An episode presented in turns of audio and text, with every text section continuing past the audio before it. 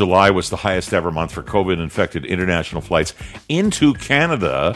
Despite rules requiring negative COVID 19 tests before boarding, uh, 435 flights landed in Canada carrying positive cases. I don't know what these people are thinking or what they're being told at the other end, but uh, that to me is unacceptable. Now, the other end of this thing is people who are leaving Canada to go on a vacation or to go visit friends or just to go to a city that they like.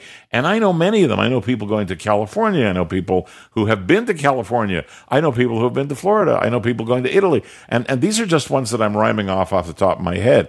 And, you know, after more than a year of staycations and lockdowns, there's an itch. I mean, you want to travel. And uh, so many Canadians are booking vacations or going on trips. And nearly a third of unvaccinated Canadians surveyed by health insurers in June uh, said that they would get inoculated if it were a requirement for travel but not all travel destinations are treating vaccines equally. So there, I can't even say that there's an equitable position if you uh, look around at, at, different places that you want to go.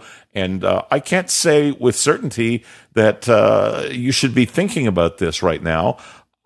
Speaking for myself, no, I think I'll lay off for a little bit. And uh, I did say at the top of the show, I'm accustomed to going down to Florida um, in the in the winter months for a period of time, and uh, even with a place there, if, if, it stays the way it is, I guess Florida's off the books, and I'm going to experience winter again this year. That's just the way it is. We've got Marty Firestone on the line. You've heard him before. He is with Travel Secure Insurance and a bit of an expert on travel. Marty, what would you do? I think I'd hold tight. You know, as much as I thought we were past this and we weren't going to face this again. At this moment, I worry again, once again, about access to hospital in these U.S. states that could be filled with COVID patients again, unvaccinated people, albeit, but COVID patients. So I'm not sure you can go anywhere. Internationally, 100% you can't be running around this summer. At best, next summer is the best we can hope for. But going to the U.S., we had all hoped snowbirds or even Christmas vacations. This is starting to look a little bleak right now. Well, so uh, you know, your recommendation as a, an experienced lifelong travel guy is stay home. You know, like things are good here, at least for now. Stay home. I think interprovincial is the way to go for the moment and learn more about your country that you live in. At least you have a little more control over where things are at. It is a big concern now to head for sure to the States, for sure internationally, and cruises. That that's the biggest surprises that people even would think of going on them now. And then with the mixed vaccines and some ships taking them and some not, people are going to find out a rude awakening when they arrive at a port that they're not even able to get off the boat. It's it's just mass confusion at this point. Well, you know, people are saying I want to go to uh, New York and see Broadway plays, and I don't have to worry because uh, the, the, Broadway plays are not allowing anybody in who can't prove that they're double vaccinated. In other words, they've got both of the shots. And uh, don't tell me that you got a single shot uh, because that's not sufficient. You got to have a double shot. Number one. Number two, we don't have anything but pieces of paper that are kind of like receipts for having been vaccinated. They are not uh, official vaccine certificates, which so far Doug Ford has said Ontario just is not going to issue. So you go to New York, you're not going to see any Broadway plays unless you've got something that, that proves you got the vaccination. And secondarily, Mayor de Blasio down there, and New York's a big destination for us, has said restaurants, gyms, um, movie theaters, whatever it is, you're not going in without that. So that's a whole different kettle of fish than what we've got here. Yeah, for some reason, this vaccine certificate passport was put on the back burner, and I have no idea why, from a federal perspective. We need something more than just this piece of paper you received when you received your second shot. So that's where it all begins. I think we physically have to have something you can hold in your hand, look at on your phone, that you can show to somebody and go, I have been double vaccinated. And then, of course, the whole area of if it's a different mixed vaccination, will that have any different effect on a country you may go to? Surely not in the States. I think you can go there. That's not going to be a problem. But some of these ports that any of these cruise ships could land at could absolutely 100% refuse you to get into the country because you have a mixed vaccination. Well, you know, unless you're prepared to get on a plane and fly to Athens and pick up a ship there, and I don't know that you'd want to do that right now, but some people don't want to do it anyway. Most people who are going on some kind of a cruise start in places like Fort Lauderdale. The, you know the Port Everglades uh, access point where all the cruise ships dock, and uh, there, there's a whole mixed bag of uh, of what's going on in Florida.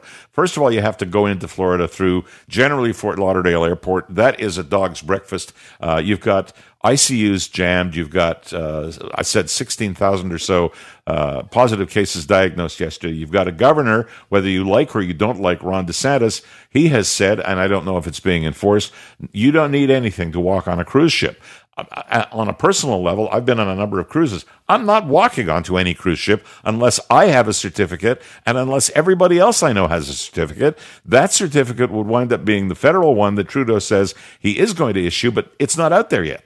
Yeah, and I'll give you one other tidbit of information I don't think your or your listeners will find very interesting. We are under what's called a level 4 travel advisory right now for cruise ship travel, meaning avoid all cruise ship travel, which means the insurers will not cover you for COVID if you go on a cruise ship. So it is totally out of the question now for anybody to go on a cruise because you know what? They can't get travel insurance for it. That should stop them right there and not worry about mixed vaccinations or anything like that.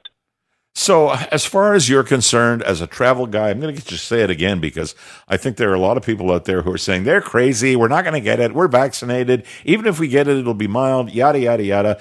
You, you don't really don't want to go to a place that's absolutely rife with uh, opportunity for you to get even a mild form of the disease. Yeah, my advice, unless you were able to get a home, not a condo, not an apartment building, not a hotel, but something that you could self isolate in, for lack of a better word. That's about the only way travel is going to work right now, and be prepared to not go out to restaurants and things like that, at least for the next period of time until they get this Delta variant figured out. Because right now, that's a very scary thought. So, travel really, unless you're going to a specific place that you're going to quarantine, even though you don't have to quarantine, but definitely be not in the public. That's the only way to go at this point. Can you explain? I don't expect you to be the apologist for airlines or, or whatever. When you get on a flight, the airline uh, agent is the first person you're going to see when you check in. And before they take your ticket, or at least get you to quote an electronic number that they can look you up for, uh, with, they ask for your COVID letter. And that's a letter that you've gotten from, I don't know, shoppers, wherever you went to get that test that says you're negative. Now, these are incoming. They, they don't have shoppers necessarily in who knows where these planes are coming from. But the rules are clear. You don't get on an airplane and, uh, and, go to Canada unless you've been checked to see that you have a letter attesting to your negative status.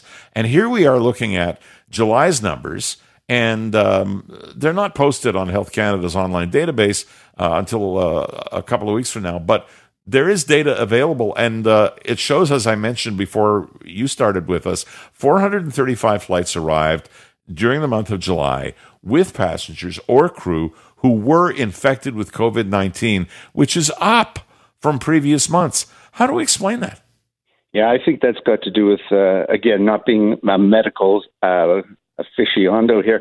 The bottom line is, I think there's an incubation period of upwards of five days. So it's conceivable you could have the negative COVID test 72 hours in advance and still be carrying the virus when you get into the country. So yeah. it's not foolproof by any means. And that's why, you know, we got to really look at this and say, what are we doing at this point?